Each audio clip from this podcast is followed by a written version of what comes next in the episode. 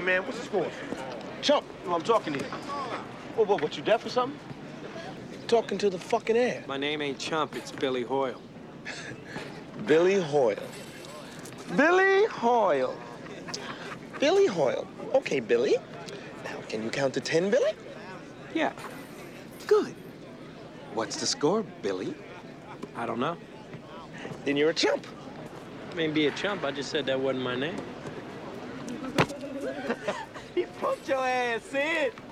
Fuck you.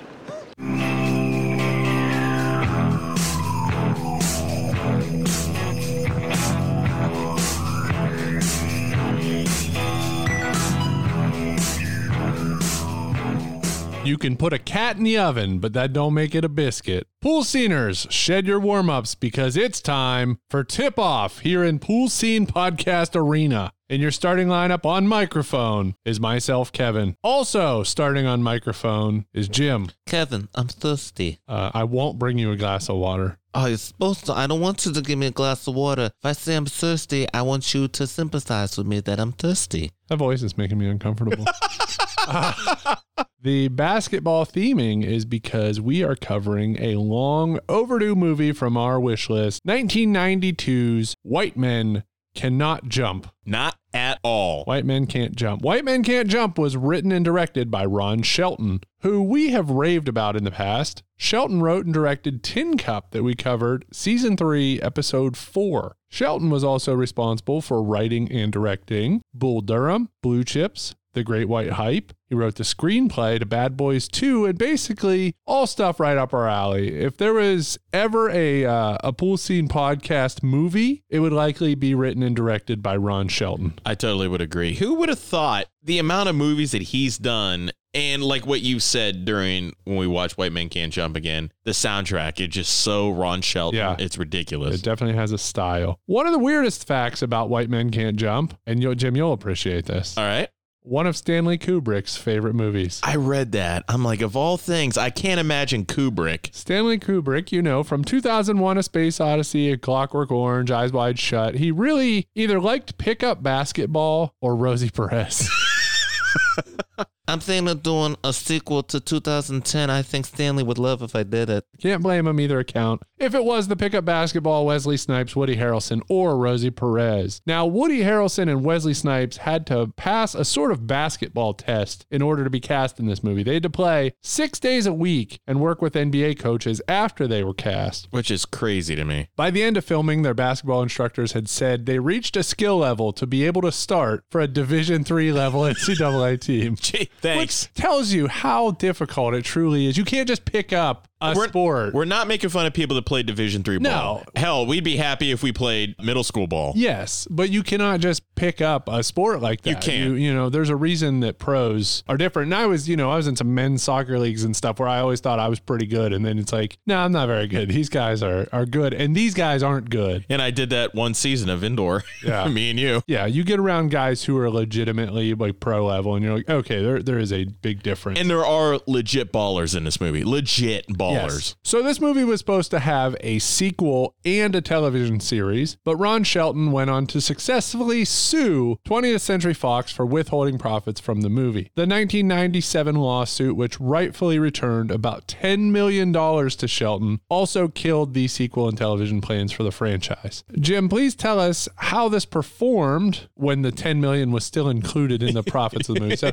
Yeah. please tell us how this performed at the box office along with news and number ones at time of the release. This came out on March the 27th, 1992, to a $31 million budget, which seems quite large for the time. But if you look at it, Kadeem Hardison, number one TV show in a different world, Woody Har- Harrelson, I number get one the show. Feeling he might have, uh, I don't know. I, I don't know how much he got paid, but this might have been in the can by the time he took off. It might have been a time. I'm not thinking Wesley got a ton. I mean, he 'cause came off neither of these New guys- Jack. yeah, he came off nothing much, and I mean, basically, this movie was responsible for launching these guys. So I don't think, and, and like Woody Harrelson was like the seventh guy on Cheers. Yeah. So I don't think the the money was tied in the The Jeopardy license, maybe? Kind of ridiculous, but it made $91 million at the box office. damn Yeah. not super successful, but pretty Yeah. damn good. Sure. The number one toy in 1992 at this time was all a part of a television show that was a nightmare for parents and a nightmare for me later on with my two godnieces, Barney. Specifically, the talking Barney was the number one toy in America at the time. Really? I love you.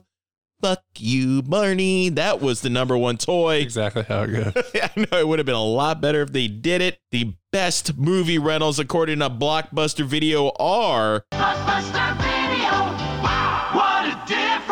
We talked about this last week with our friends at Midnight Movie Night. Did it with Skin Deep with us, by the way. It was so good. Bill and Ted's Bogus Journey, Freddy's Dead, The Final Nightmare, and a movie that we covered, Point Break. So those were your top three movie rentals at Blockbuster. What was going on at the news, Kevin? President George H.W. Bush, Bush 41, apologizes for raising taxes after pledging he was not going to. what a shocker. Read my lips. No new taxes. a politician that lies to his No way. constituents. Don't believe it. First time, everybody, mark this date down. The first time this has ever happened in the history of the United States of Yes. America. Never happened before. On the other side of the coin, Kevin, Arkansas Governor Bill Clinton won all of the big states, all the southern states during Super Tuesday, all but wrapping up the Democratic nomination for president. In the name of the hardworking Americans who make up our forgotten middle class, I proudly accept your nomination for President of the United States.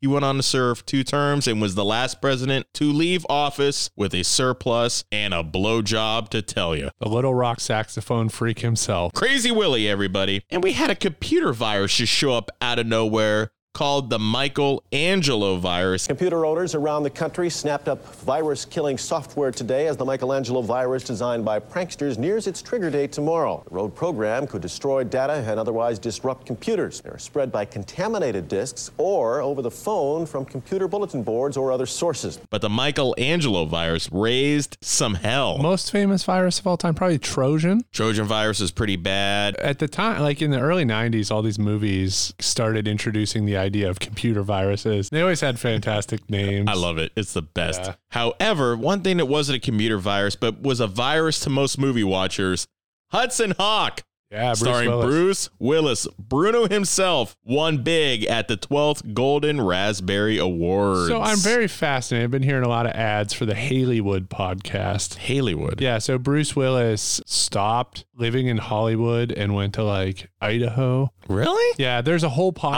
Idaho. about it's like right now a phenomenon that everybody's listening to. That's fucking But nuts. I, I, never usually I, I usually wait to binge it because I don't want to listen. I don't want to wait weekly for the new episode. So basically, I've been waiting for it to finish so I could uh, binge it. Okay, I'm gonna have to check that. It's just hosted by Bruce Willis. No, it's not hosted by Oh, Bruce I thought it Willis. was It's hosted. about him. Oh, okay, just about his life. About yeah, him leaving Hollywood. Uh, it's Haley, Idaho. Haley, Idaho. Yeah. Wonder if that's anywhere near Coeur d'Alene. That's my extent of my Idaho knowledge. And Boise, of course. Yeah, he tried. I think he tried to purchase the entire city of Haley, Idaho, and it's basically the residents of Haley, Idaho. I think telling the story about how it all went down. That's fucking amazing. Yeah. John McClane is the guy that's running your fucking town. But speaking of somebody who has a beautiful potato, Sharon Stone was the one that had the number one movie in America with Basic Instinct. Are you calling her vagina a potato? all right. Hey, uh, Yeah, it's kind of a, you know, Harry, coming- you know I'm coming over, right? I like your potato. uh, Harry Potato there, don't you? But speaking of uh, something that coincides with that potato, Mr. Big has the number one song in America with To Be With You. Yeah.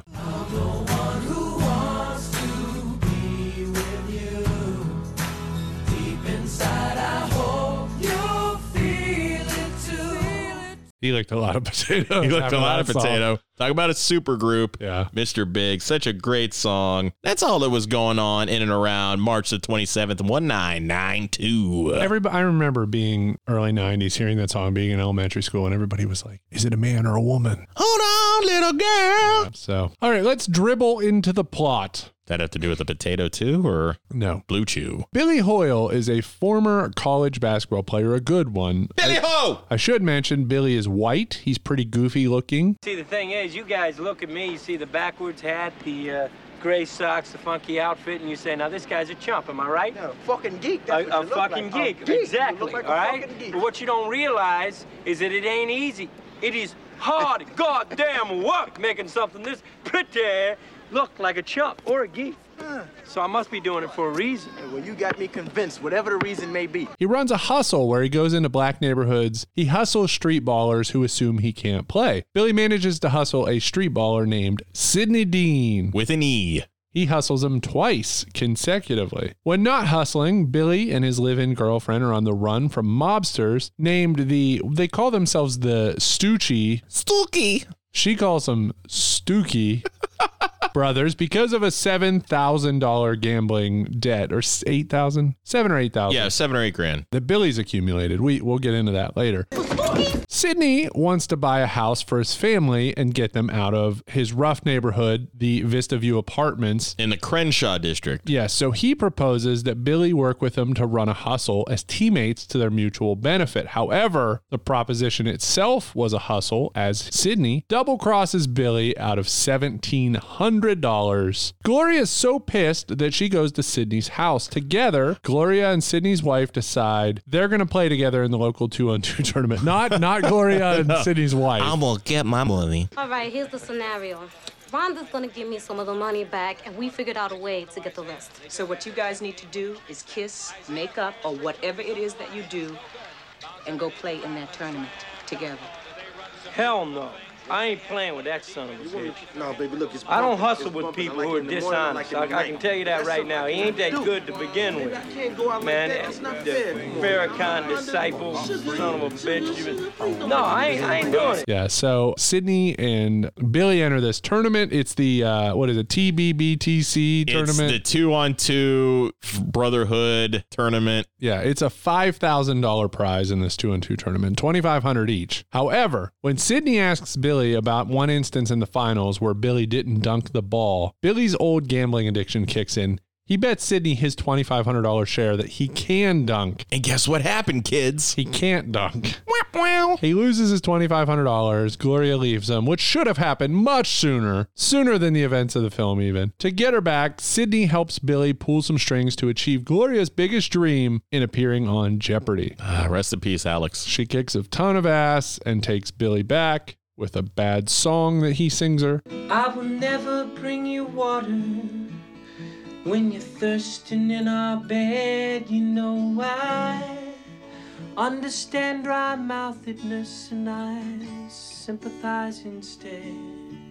And if you take me back again, I won't be such a slob. It's a perfect time for Billy to walk the straight and narrow, get a real job like Gloria's asking, but Sydney's house got burglarized and his $5,000 was stolen. So Sydney basically tells Billy he owes him a favor for the Jeopardy thing. Yeah. So Sydney needs Billy's help to win a big money game against two street ball legends, the King and the Duck. King and the duck.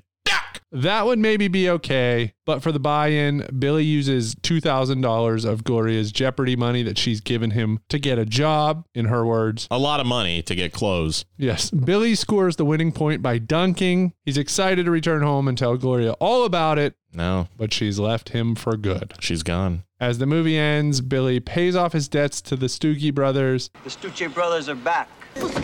and asks Sidney to get him a job. Let's get into characters. Wesley Snipes as Sidney, Sid Dean, Shelton, Ron Shelton, the director, wanted any guesses? Tell me. Denzel Washington. Wow. I cannot imagine that. But then again, Denzel went on to be in another good basketball he movie. got game. Woody Harrelson as Billy Ho. Billy Ho. First choice. Want to guess? Oh, God. I can't imagine. Not a good one. Oh, God. Charlie Sheen. Oh. Well, then again, they have chemistry, Wesley and Yeah. Charlie. So Charlie Sheen, he turned it down because he didn't think it would be fun. As opposed to what? Apparently, he liked the idea of being Coke? a baseball movie and hanging out with the guys and stuff, but not a basketball movie. The other two considered What a Weird, David Duchovny, Keanu Reeves. Whoa. I can Not David Duchovny playing basketball? I think Woody Harrelson's perfect. Yeah, and I don't he's- I don't know if it's just because Because he has that country bumpkin person. Everybody knows him as Woody yeah, Rosie Perez as Gloria Clement Tay. Clemente, He knows Ninja Gaiden.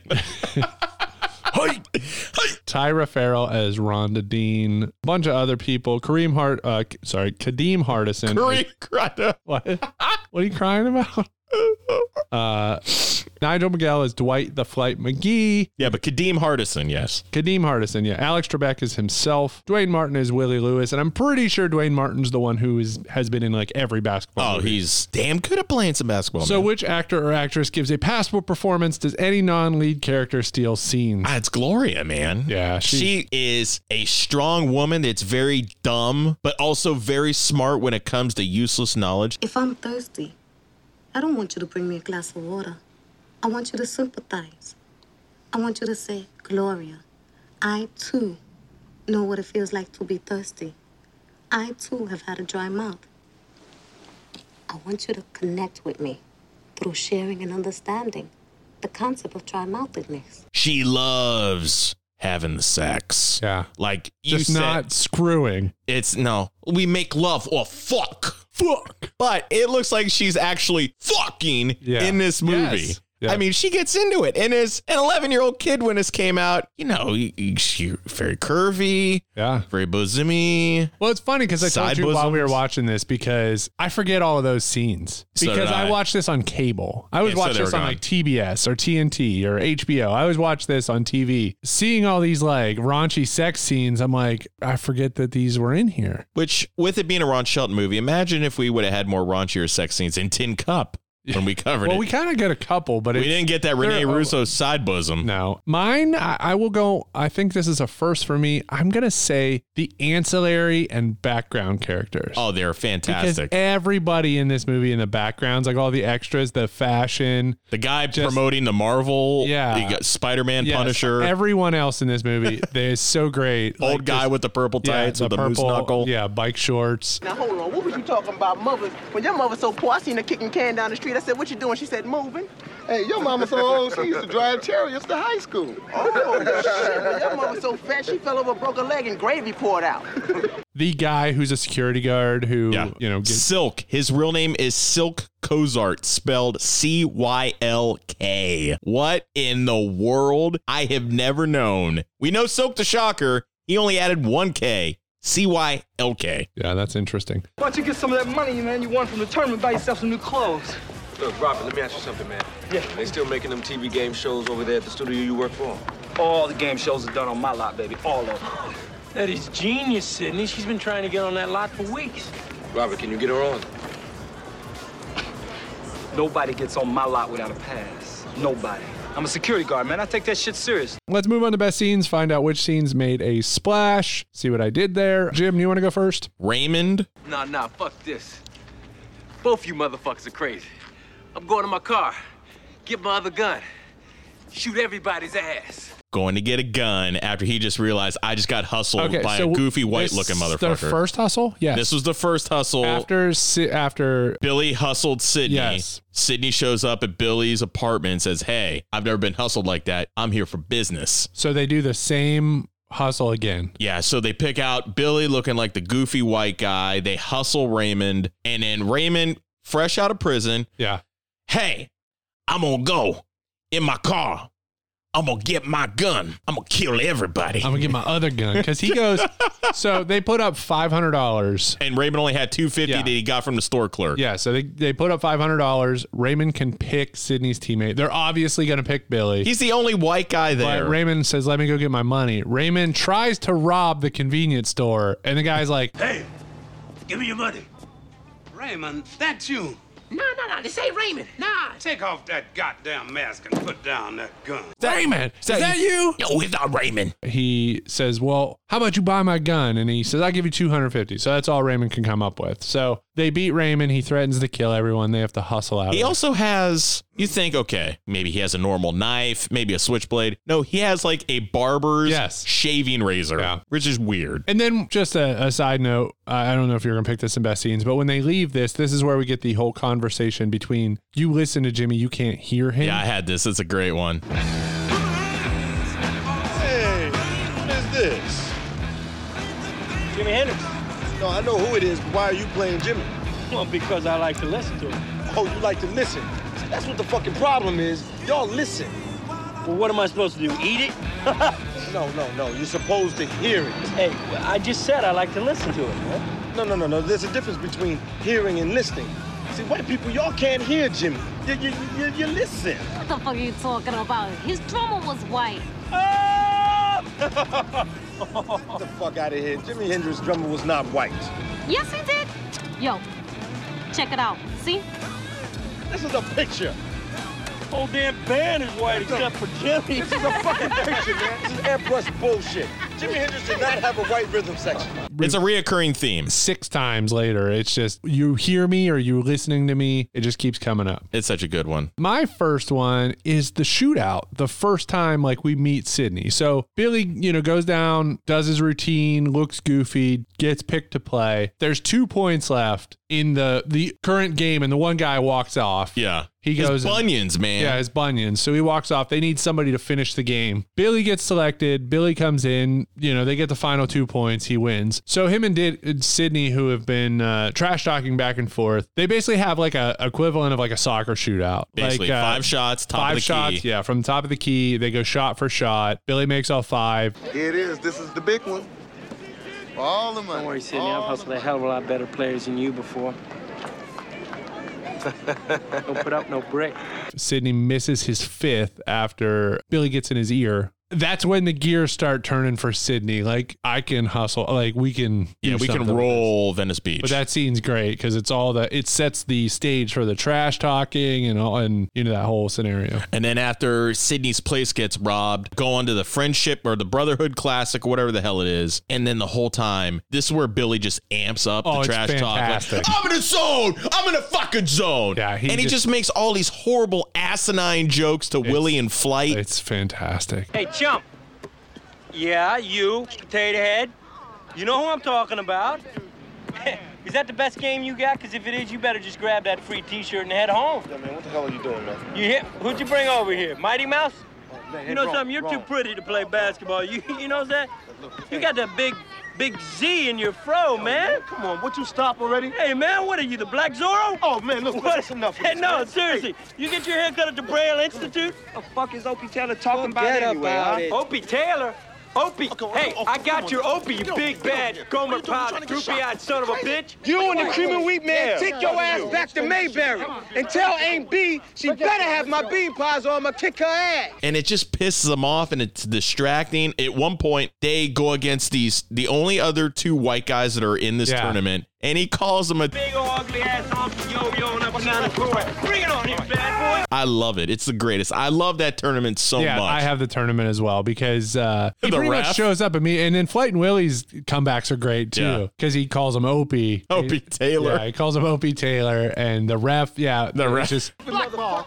Black ball. What the fuck you talking about? Black ball. Please, what, you racist? jersey, not your skin. Oh, I knew you were a racist. there's so many fantastic. Yeah, I mean, I think we pretty much covered all of what I have. It's so good. The one little nugget I want to throw in there. I didn't know this, and I know you didn't know this either. But apparently, during actual Jeopardy, when Gloria answers the Mount Vesuvius question, This volcano's eruption buried the city of Pompeii in 79 AD. Gloria. What is Mount Vesuvius? Ooh, I'd better get a ruling on that one. Our judges indicate that that's close enough. Select again. and she says, "Was Mount Vesuvius?" Apparently, that wasn't in the script. And Trebek, the man, the myth, the legend, rest in peace, rolled with it. No, she that doesn't count. I mean, he was probably so wired into doing Jeopardy. I though, know. that he just it was just natural for him to just do that. but the funny thing you said is, and I totally agree, Suvius is not No. Vesuvius. No, no, absolutely not. The It- they- why fucking would they letter. accept it? Yeah, I love it. Uh, I will say one more is the getting Gloria onto Jeopardy. Okay. Tell you what, I'll give you one shot from there. You make it, I'll let your girlfriend on the lot. But if you miss it, I get your car. No problem. Go! No, no, no, no, no, no. Go. Billy boy, this is Ghana. You, my friend, are shooting for the Sudan. So big logic issue here. She leaves Billy because he cannot stop blowing the money Constantly. He, he needs something that will get her back, which we're going to talk about later, but he needs something that really will get her back. So he goes to Sydney. He says, Hey, man, I need help. I need your help. The one dude who, Silk, which I don't know his Silk. name in the movie, but Robert. Robert. So they go to Robert and at his court where he plays. He happens to be a security guard at the lots where all the game, Game shows, are shows. filmed. So he basically begs him, says, "Hey, get me on, get Glory on Jeopardy." He says- Sydney does a deal. yeah, he says, no, "I'll owe you big," and he says, "No one gets on that show. That's my Without a lot." pass. So then he says, "Okay, you make the shot. She gets on. You miss. I get your car." And then they tell him he's shooting for the Sudan, Sudan, and Mm-hmm. he half court or further hook shot. Yeah. and uh, he makes it. And it's it's one of the best edits ever in a movie because it goes directly from hook shot hitting the they they shoot it from behind the backboard, which is good. So you're over top of the rim. Ball goes in. Jeopardy.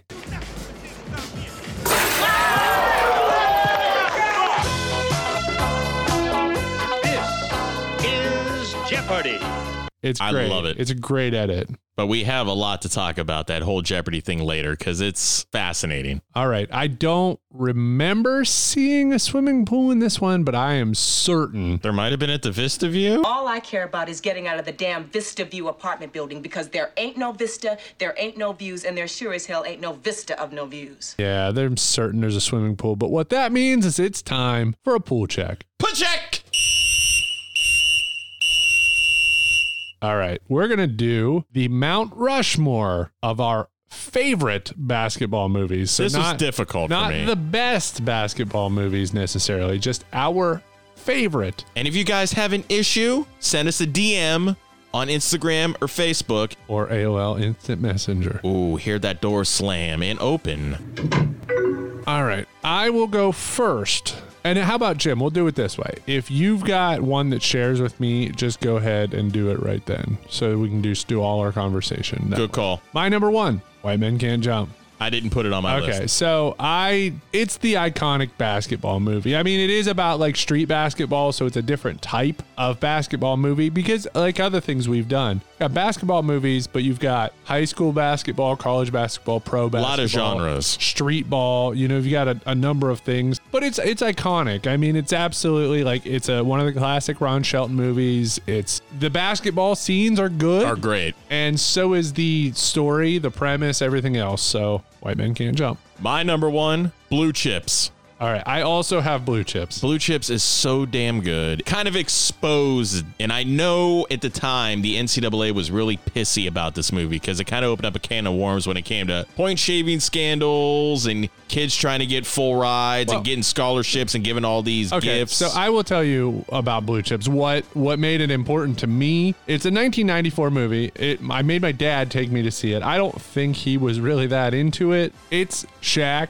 Penny. Uh, you see Bobby Hurley in the movie. who played instead of playing for they used Indiana. and Yeah. he plays for Indiana, Yeah, he which I plays for find Indiana. weird. And then the dude who played Butch McRae. But it's about no, Ricky Rowe. oh Ricky Rowe. I'm sorry, That's Ricky right. Rowe. Butch McRae was Penny. was Penny. So basically, guys, uh, a, a coach at a college, they go and recruit. It makes no sense. We're going to cover this movie, so we'll get into Yeah. all this. It makes no sense that Shaq is this incredible, like, but he can only get 800 on his SATs. yeah, so he's just like this unknown gem. Neon Boudreaux. Yeah, Bu- is it Boudreaux or Boudreaux? Boudreaux, something like Yeah, that. So then um, Creole. these guys basically want cars and houses and money for their families in order to come to this college, and he agrees to it. But what really sets him over the edge is he finds out one of his players, Tony, Which was his pride and joy. was shaving points. Yeah. And Tony was like, "Oh, everybody's doing it. Like it's fine." He ended up taking money from Happy. yeah, Happy's this, this booster. I mean, I think it's better now than it was at the time, I agree. but it's uh yeah, it's good. It's for me it was like a big commercial for Shaq and Penny. All right, my next one. I doubt you've seen this one, Jim. Sunset Park.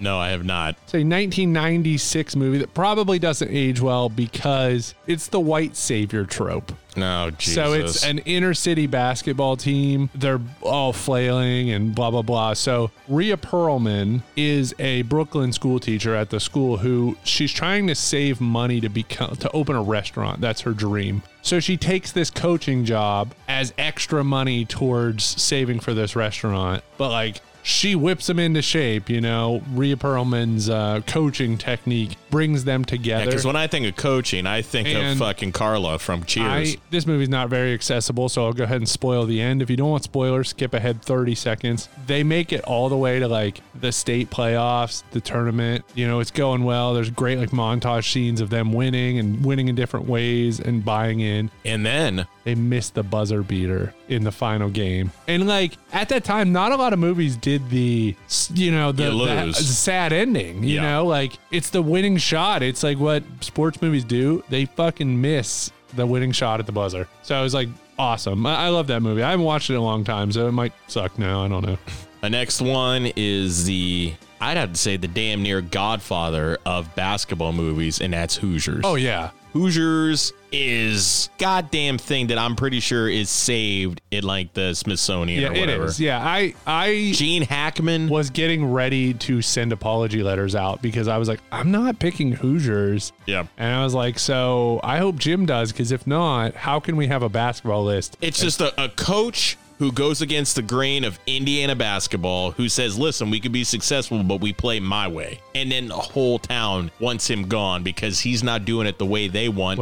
and he shocks the system. And they have a player named Jimmy Chitwood. I know. He's not there the whole time, but he's the uh he's the mega star on the team. He is. My final one is The Sixth Man. Nin- Oh. 1997 movie directed by Randall Miller, who directed Class Act. Really? Which we covered on the podcast. Yeah. So, two brothers, Antoine and Kenny, they have this lifelong dream that they want to play basketball together. They're very tight. They're brothers. A and K all day is their thing. They go to Washington University together, or University of Washington, to play for the Huskies. They like love it. Antoine's the star. Kenny's like a sidekick. During the game, Antoine goes to dunk the ball fucking dies of a heart attack because he has a heart defect he didn't know about. Just dies on the court. Well, the team's obviously devastated, and Kenny's devastated. How is he going to go on and play without his brother? Except his brother comes back as a fucking ghost, and his brother No. helps them do all these like makes their shots go in. You know, pulls down like defenders' pants, like just slapstick type stuff Yeah. leads them all the way to the finals of the NCAA tournament, where Kenny has to make the tough decision whether to allow his brother to continue to interfere or whether he gets to do it on his own.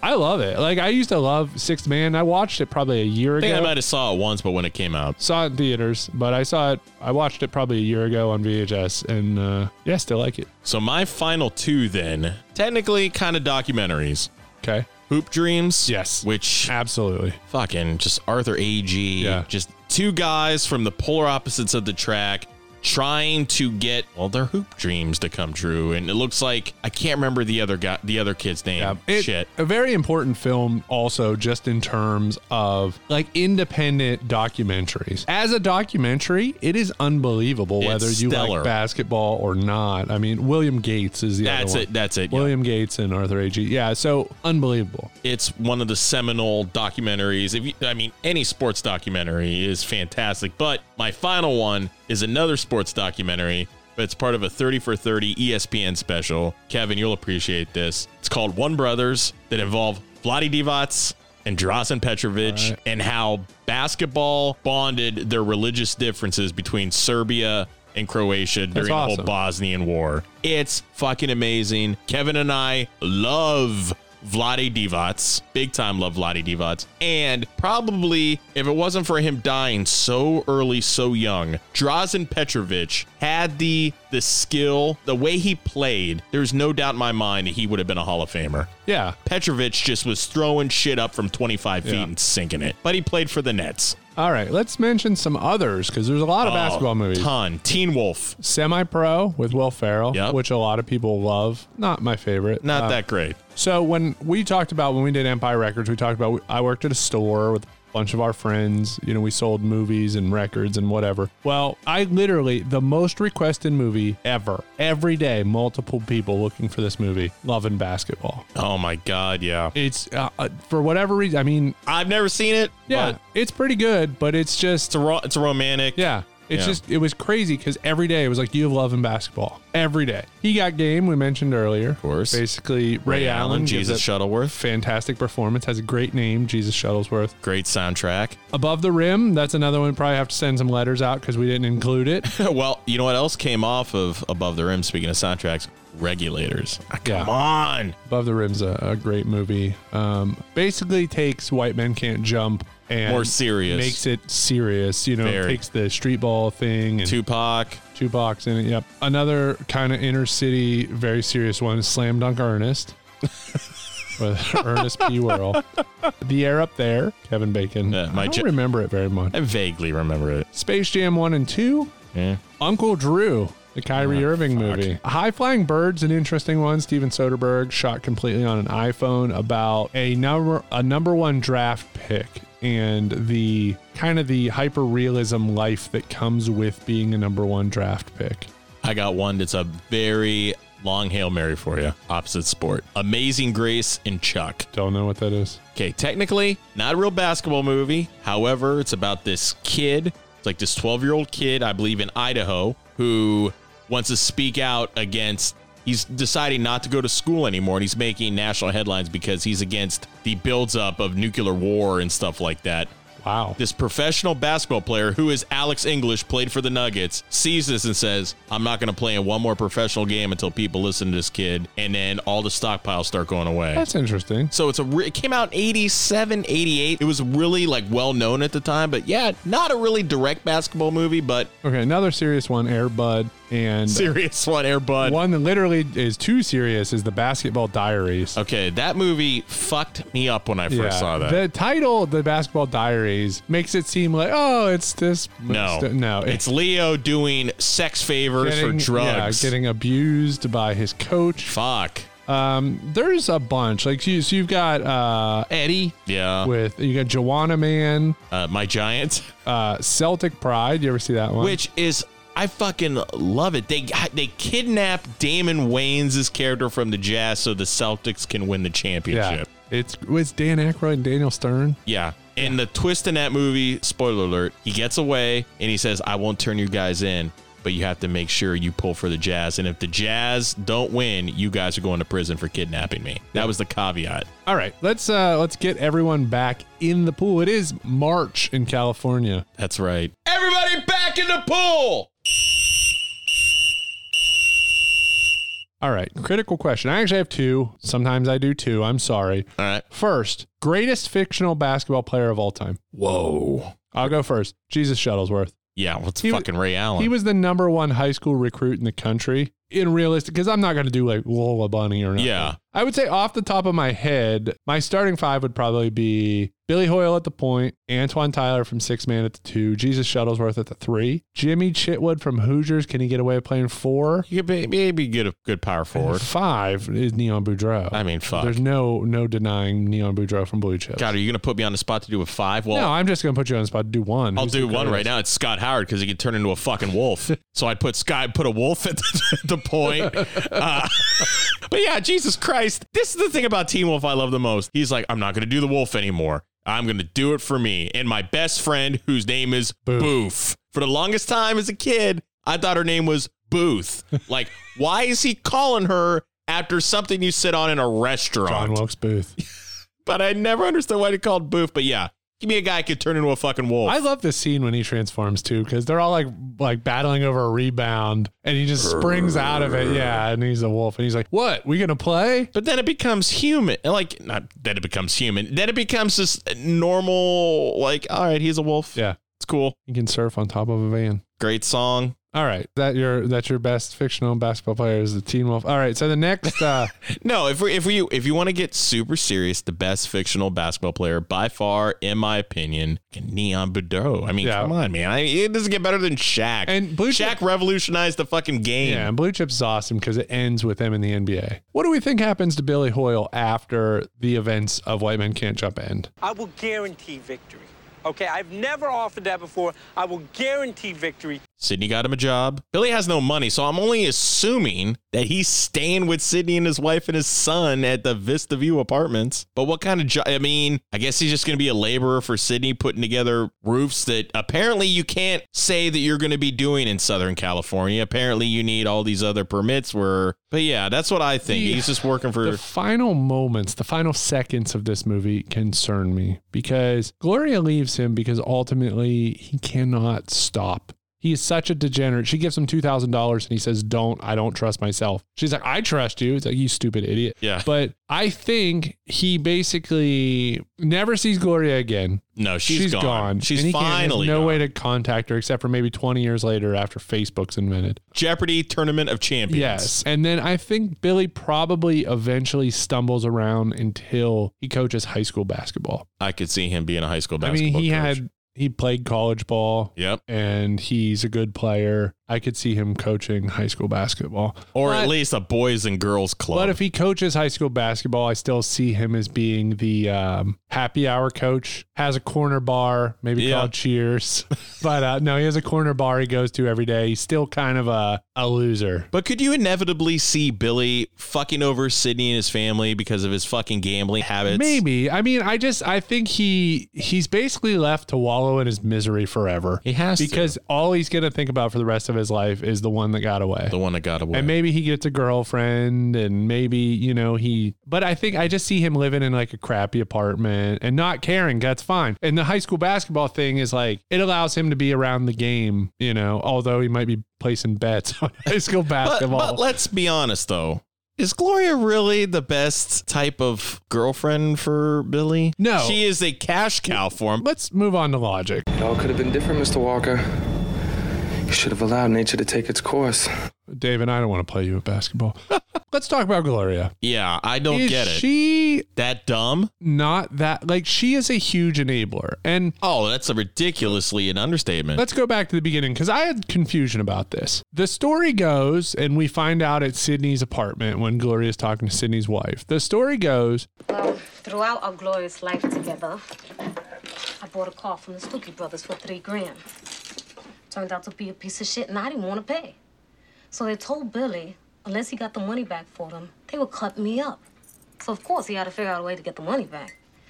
Well, the Stookies decided that they were gonna fix a basketball game. Billy agreed, but halfway through he got pissed off and he didn't throw it, and the Stookies lost the bundle. so now they lost their asses. I don't know if some of the money's been paid back or none of it or whatever. yeah, they So don't now- disclose it. still owe the seven or eight thousand dollars. So they're pretty much on the run. Wouldn't Gloria have just left? I mean, she does she feel responsible for getting into the mess over the car? I don't think she feels responsible. I just think it's so routine to her that she knows no other life. All she does is read almanacs and deal with Billy. And she drinks. And she drinks a lot. Yes. So she stays home while he goes off and plays basketball while he's trying to get them the money. But she doesn't work either. No, she doesn't. No, it's not like she has a job and he doesn't. And maybe that's because they're on the run. So the thing about the Stookie brothers also is the Stookie brothers lead them to believe that they're going to kill them. That's what they go through the whole time. They carry around a portfolio of pictures that incriminate themselves if they were to Pretty get pulled much. over. But the photos are supposedly of their victims that are used to intimidate, you know, like all their future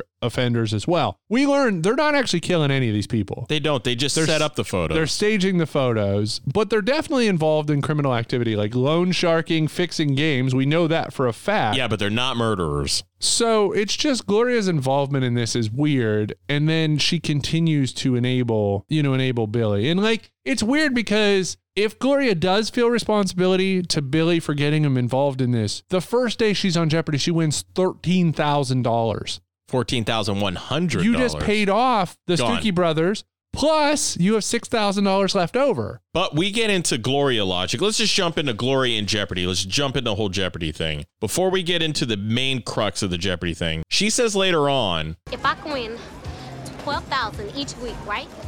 Times 5 plus 20 for the annual title, that'll give us 80 grand. We're rolling now. they could make a fortune if she continues to win six thousand dollars a week at Jeopardy. Twelve thousand a week. Or twelve thousand a week at Jeopardy. That's five days total. She just won fourteen thousand bucks. So And the guy that she beats, who's the former Jeopardy champion, they said he's won twelve thousand dollars a day for three days. three days. So her logic and her so numbers the are- average is twelve thousand a day. twelve thousand a day, five days a week. So that's sixty grand. To her, that's just twelve thousand for the week. Yeah. So that makes no fucking sense. But even before that, and the biggest thing that makes no sense is why doesn't Billy admit to Gloria that he got her the pass Yes. to get her on to Jeopardy? That's my number one logic issue. What the hell? So I have uh, so many issues with that. One, he the whole plan is that he needs to get her back. that's the way to get her back. Her dream is to be on Jeopardy. So if he gets her on Jeopardy, he probably gets her back. Yeah. But instead, he shows up to Jeopardy and gets her back by singing her a song. A horrible she didn't know song. that she he was going to be there. No. Why didn't he tell her? So then she wins on Jeopardy. They're having a great time. They're on the beach. They're laying in bed. Sydney shows up. Yeah. And says, "Hey, you owe me a favor. You need to play against King and Duck. It's twenty five hundred dollars." King and the Duck. And Gloria says, basically, if you play in that game, I'm, I'm leaving. you. But right there, perfect opportunity. Gloria, I don't want to rain on your parade. I got you on Jeopardy. Sydney got you on Jeopardy. For getting you on Jeopardy, I owe Sydney this favor. But even before that, when they were laying in bed after they made love or screwed her, fuck. Yeah. She literally says, Tell me the truth. You didn't think that Jeopardy was gonna call, did you? Must confess I didn't. Why couldn't he have said, honey, I need to be honest with you. Sydney owed me a favor. I did this and I got you the pass to be on Jeopardy. Or even before that, It's like uh drama- it's it's it's an example of dramatic irony in the way that we know the audience knows that he got her on Jeopardy, but he in a way is such a good boyfriend that he lets her believe she was right that Jeopardy would call. yeah. But if he would have just told her that Jeopardy called because of him, he's still with her. What if he just showed up to wherever she was staying at the time and showed the pass? Yes. Honey, I love you. Or she opened it up a present and goes, What is this shit? Another fucking dress? And it's the pass. Yeah. Just something simple like that. Another big thing that doesn't make sense is when they play Robert and his buddy, who's wearing the horribly bad Magic Johnson jersey, their biggest insult to Billy is Go back to SeaWorld. Both of y'all! Yes! Y'all go back to SeaWorld! Yes. SeaWorld.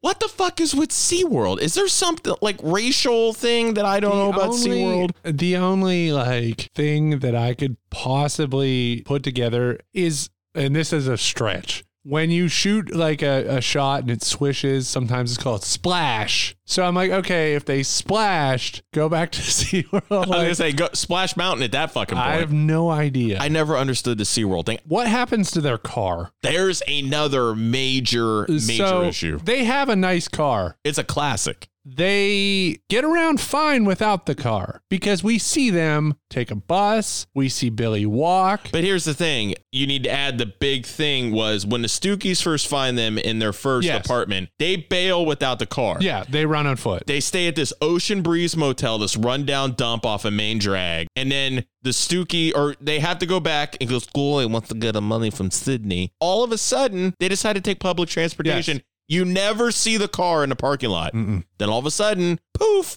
Later on, when Billy shows up to tell Sydney at his office, aka Mexican food stand Yeah. place, he shows up in the car. Where was the car the entire fucking time? I the only thing maybe there's a scene where they don't want to go back because they think the Stookies will be like looking for them to come back to their apartment. But then why didn't the Stookies just take the car as leverage and sell it, get the money? exactly. Why didn't they bite the bullet and say take our car as collateral, you know, or sell their car and give them that money? At the time, what do you think you could have got for that car? At least three grand, four grand? I don't know anymore. Yeah, at least Um, Still, Yeah, at least uh, half the money right there because the most money they have before they get double crossed, they have seventeen hundred dollars out of eight thousand. you got a You while. guys aren't making that well of progress, especially with one of you having a, a major gambling problem. exactly. And the other with a huge alcohol problem, apparently. Uh, another one, just a, a, a throwaway. When Billy tells them to stop the car. There's a basketball hoop at like a closed car dealership. Not just a closed one. It looks like it's been abandoned for years. Yeah, so he can't dunk. He tries it three times. He can't. He says, you know, Sydney takes his money. Well, that's the logic. It's not money. It is a check we specifically saw addressed to Billy Hoyle. To Billy Hoyle. And here is your check. Sydney Dean, does Your that look like me? Hey, man, oh, woman, this is mine. What you trying to do, man? How does Sidney Dean cash a check for Billy, Ho. Hoyle? Yeah, makes no sense. How does he cash the check? And then uh, finally, there's a lot of continuity stuff. I mean, any sports movie you watch, there's like scenes where you see Ugh. the ball hit the rim and it's obviously going towards Billy, but then they do a wide shot and then it goes to somebody else. Or with them playing half court basketball, they don't really clear the zone. Yeah. There's- Traveling, double dribble There's issues. stuff on Jeopardy where um, you can see like some of the categories are blank and like they answer before they read the question. and the scores. They make it look like uh, Gloria's on this roll without anybody else getting a chance to answer, but yet the guys next to her have more money all of a sudden. the funny thing too about that in the foods that start with the letter Q, which she knows seven of them. Foods that start with the letter Q. She And knows on seven that subject, foods that Richard, start as with you know, Q. the champion- Kevin, seven. Five years after this movie came out, they had the same category to show up on Jeopardy. All the questions, all the same answers. Yeah, that's awesome. Pretty cool. Uh, what's the legacy of this movie? You got any more logic first off? No, that Oh, Okay, was. so- I mean, God, those were the major cruxes. yeah. What's the legacy? I would say it really launched Woody Harrelson, Wesley Snipes. Wesley Snipes went on to be in like everything here for a couple years. Mm-hmm. Woody Harrelson, he was kind of just hanging on as like the seventh guy on Cheers. Yeah, and then this, and then Natural Born Killers, and then he kind of went away. Yeah, but he's still killing it. He's Now- doing everything now. Now he's great. and then uh, heavily quoted. God, yeah. I mean, we talk about The this mama all jokes. the time. Yeah, mama jokes, like all, all that stuff. Any any other legacy you think from this one? It's just great memories. It's one of the better man. basketball movies ever. It's just so many good memories are wrapped up in this movie. How can you not love this movie? All right, we've got uh, I think a number of things to discuss in the final lap, but first, stick around for some plugs. Hi, this is Dick Clark. You know, I've had the pleasure of bringing you American Bandstand now for golly almost 40 years, and since you and I have come to know each other so well, I'd like to invite you to the biggest party yet. American Bandstand's 40th anniversary special. We'll take a look at the legends of music from yesterday, as well as the superstars of today. And as America's oldest living teenager, I can tell you I've built up a whole lifetime of memories we can share together. We'll see you. American Bandstand's 40th Anniversary Special, Wednesday. From News Channel 5, Cleveland's live 24 hour news source continues. Pool Sceners, once again, thank you very much for listening to this week's episode of the Pool Scene Podcast. And as always, like, comment, subscribe, rate, and follow Apple Podcasts, Spotify, and Podbean. Smash that like button with unbridled enthusiasm and make sure you spread the word of the Pool Scene Podcast to one and all. Go over to Facebook at Pool Scene Podcast. Join the Pool Sceners group. You guys want to win some free stuff? Maybe make a suggestion about an episode or two? Let us know. Join today. Instagram at Pool Scene Podcast and TikTok. We're trendy with the kids, y'all, at Pool Scene Pod One. And as always, thank you, thank you, thank you. And now back to Kevin. Hit it, final lap, man. Yeah! The final lap!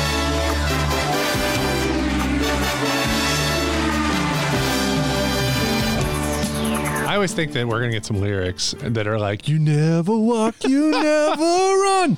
Okay, Uh. you want to know a little trade secret with the Final Lap theme song? That was actually because I'm a big Formula One fan, as you know. When Galvao Bueno, who was the Portuguese announcer for Formula One in Oh, Of course, Brazil, sure. yeah, the man, the myth, the legend. Every time a Brazilian won, this was called the Brazilian victory theme. But then when Senna started winning all the time, it just became the Senna victory theme. Huh. So that's what this is. No, Interesting. No lyrics.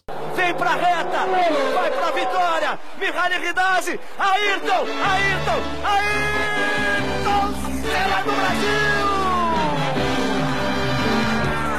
You're a winner.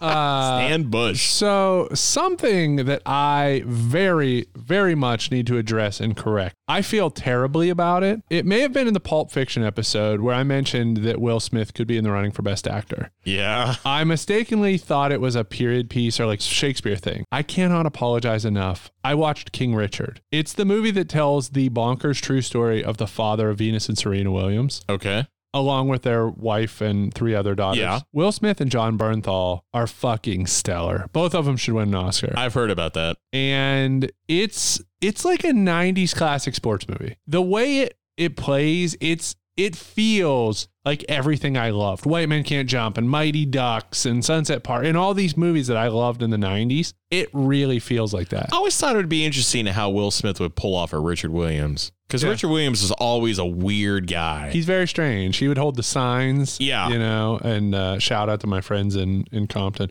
Uh, but yeah, the movie's a lot like a 90s sports movie. I cannot say enough good things about it. It's available on HBO Max right now. So if you've got HBO Max, I would really, really suggest it. It's, it's fantastic. It's absolutely worth it. I'll have to check that out. Will Smith was also in the news this week for something else. yes. You, you want to mention it? Oh, why not? Will Smith, and this wasn't even what I was going to bring up, but this is too good not to mention. Will Smith mentioned he used to have so much sex that psychologically he would throw up. He was repulsed by himself. He was repulsed so much that every time he would finish, he'd vomit. Welcome to Earth. Now, fuck. Will Smith and Jada Pinkett Smith. The weirdest. Used to be this like wholesome. Perfect. Will Smith was the the polite rapper guy. Yep. And he's the Fresh Prince. And Jada. And then Jada, she you know she dated Tupac, which is a, I think a big source of where all their problems started because everybody points out she just congratulated him for something, and she literally said congratulations Will Smith. She refers to her husband by his full first and last name, but she calls Tupac Pac. When Pac and I, and when I was with Pac, but it's her husband is Will Smith. When Will Smith puked on me on orgasm. You know, and they it, this stuff comes out constantly. Like a few years ago, they announced they're getting divorced, and then they didn't get divorced, and it's just they are fucking sex It's like fiends. I text you, and I was like, I have to avoid it at all costs because it's like you know, Will will be like, Hey, Will, tell us about King Richard and playing Richard Williams, and he'll be like, he'll be like, uh, Jada fucked a bus boy, so now I got to shit in pants because I have a, a fear of restrooms. okay, we didn't ask you that, Will. I'm sorry. So yeah, super weird. Welcome to Earth. Yes. What's your next one? My next one, an update. Update. So, Gabby's Dollhouse. Yeah. I can finally say what it is Gabby's Dollhouse, because I'm no longer looking for one. Again, I had people on the inside looking for me at Target, Walmart, and so on tell me, listen, you're fucked. You're not getting one. Beyond You're fucked. not getting one. It's not happening. You know, I think the thing that sealed it for me is I was looking on, on I was desperate enough to look on Twitter Yeah. hoping like okay if i search hashtag somebody's selling one on twitter A dream I will can- come true. i can dm them but somebody like a verified account was like you have a better chance at starting a trillion dollar startup than you do getting a gabby's dollhouse this christmas Guess what, motherfucker? so this uh, guy had one on on marketplace, which I actually watched for almost a week because I was like, it's a little steep. You know, the the Gabby's dollhouse retails for fifty five. The bedroom sets are fifteen each. There's three of those. Get ready for this. The kids. other toys are twelve each. There's a bunch of other stuff that we don't really Yeah, need. ticky tack. So I paid three hundred dollars and drove an hour to meet a, and I I can return about fifty dollars worth of stuff that I already have. Not that it makes it that I pay any less for it. Still, but I met up with a fireman, and his story was that um, his wife they have a niece that's about the same age as their daughter, and a lot of times they want the same stuff. Makes sense. So his wife pretty much, and they seem to have money, but his wife's she pretty much buys two of everything just in case. She does the shopping for her sister. You know, if if they see it, so they're in store, right place, right time. They see two of everything, and they buy them all. And he was like, "Well, I'm really just asking, you know, what they're going for on Amazon." And at that point, I'm like, "I don't care." It it I was going to Walmart and Target every day. Yeah.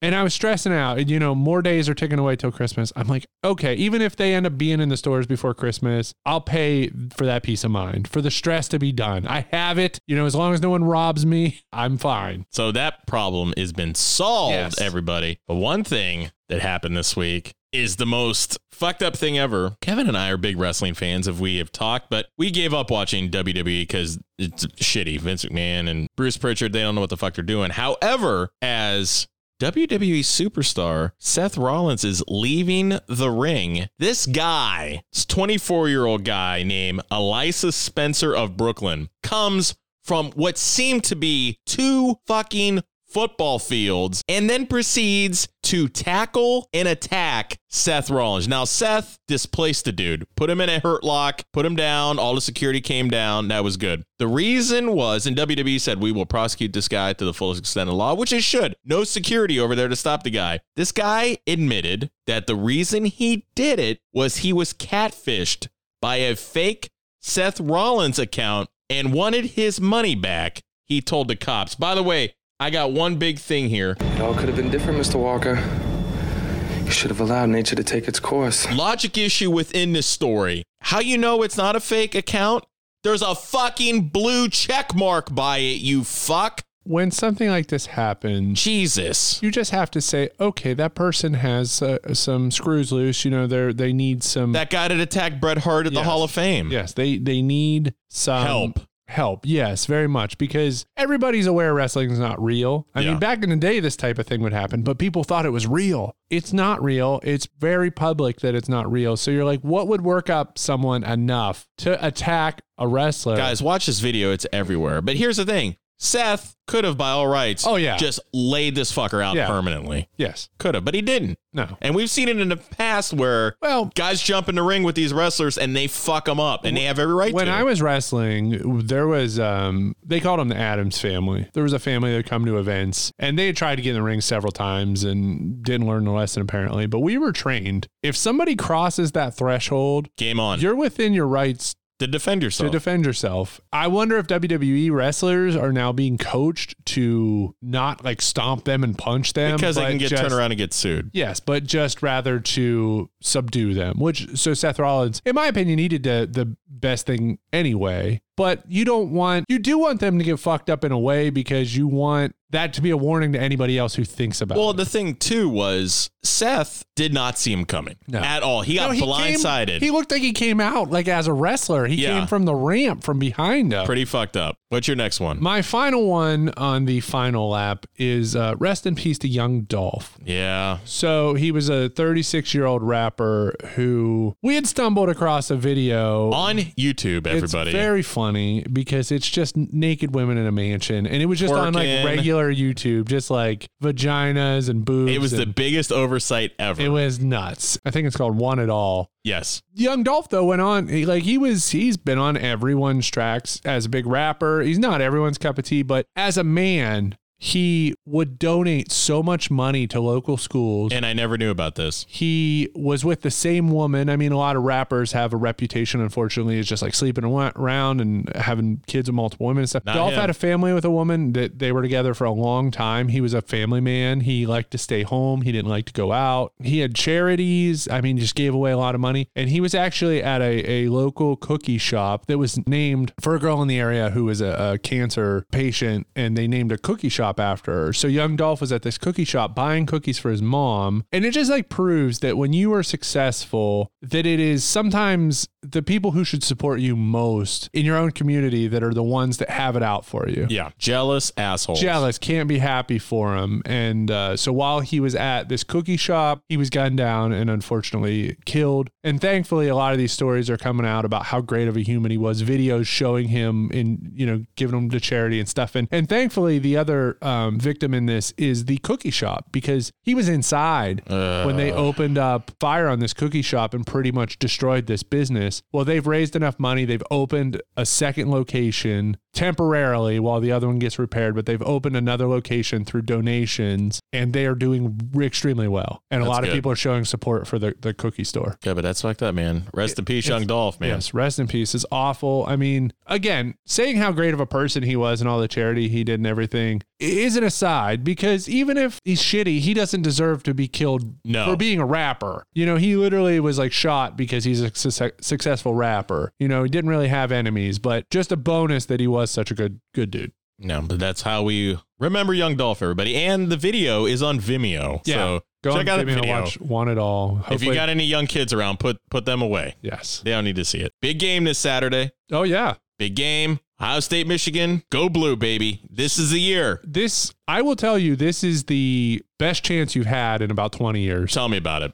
because I'm an Ohio State fan. Jim's a Michigan fan. The one thing Michigan has this year that they haven't since the last time they beat Ohio State is a pass rush. We have probably two first round guys. Yeah, yeah. You have two. One's top ten, top Yeah, fifteen by type far. pick, but um, you have two pass rushers. Damn and good running back. That's how you beat Ohio State. Is if you get to Stroud because the re- Ohio State's receivers. It's unfair. It's an embarrassment of riches. They are they have three legitimate first round talent wide receivers who are unbelievable. No cornerbacks. I don't care how good you are. Are going to lock all three of those guys down. No way. You might lock down, you know, Olave out there, but then you've, you know, it's just not. Lo- so the way to combat that, we rush the passer. So it'll be interesting. It's it's going to be probably better than of a game than it's been recently, but we'll see. And plus, Kevin and I Saturday are planning on having a bro Sumbler party, so that'll make it even more bigger, especially if Michigan wins fucking finally. I'm not coming. I'm going to cancel. I don't count that. Oh, was it 09 when Ohio State was on suspension? They were a horrible team. I don't count that as a victory.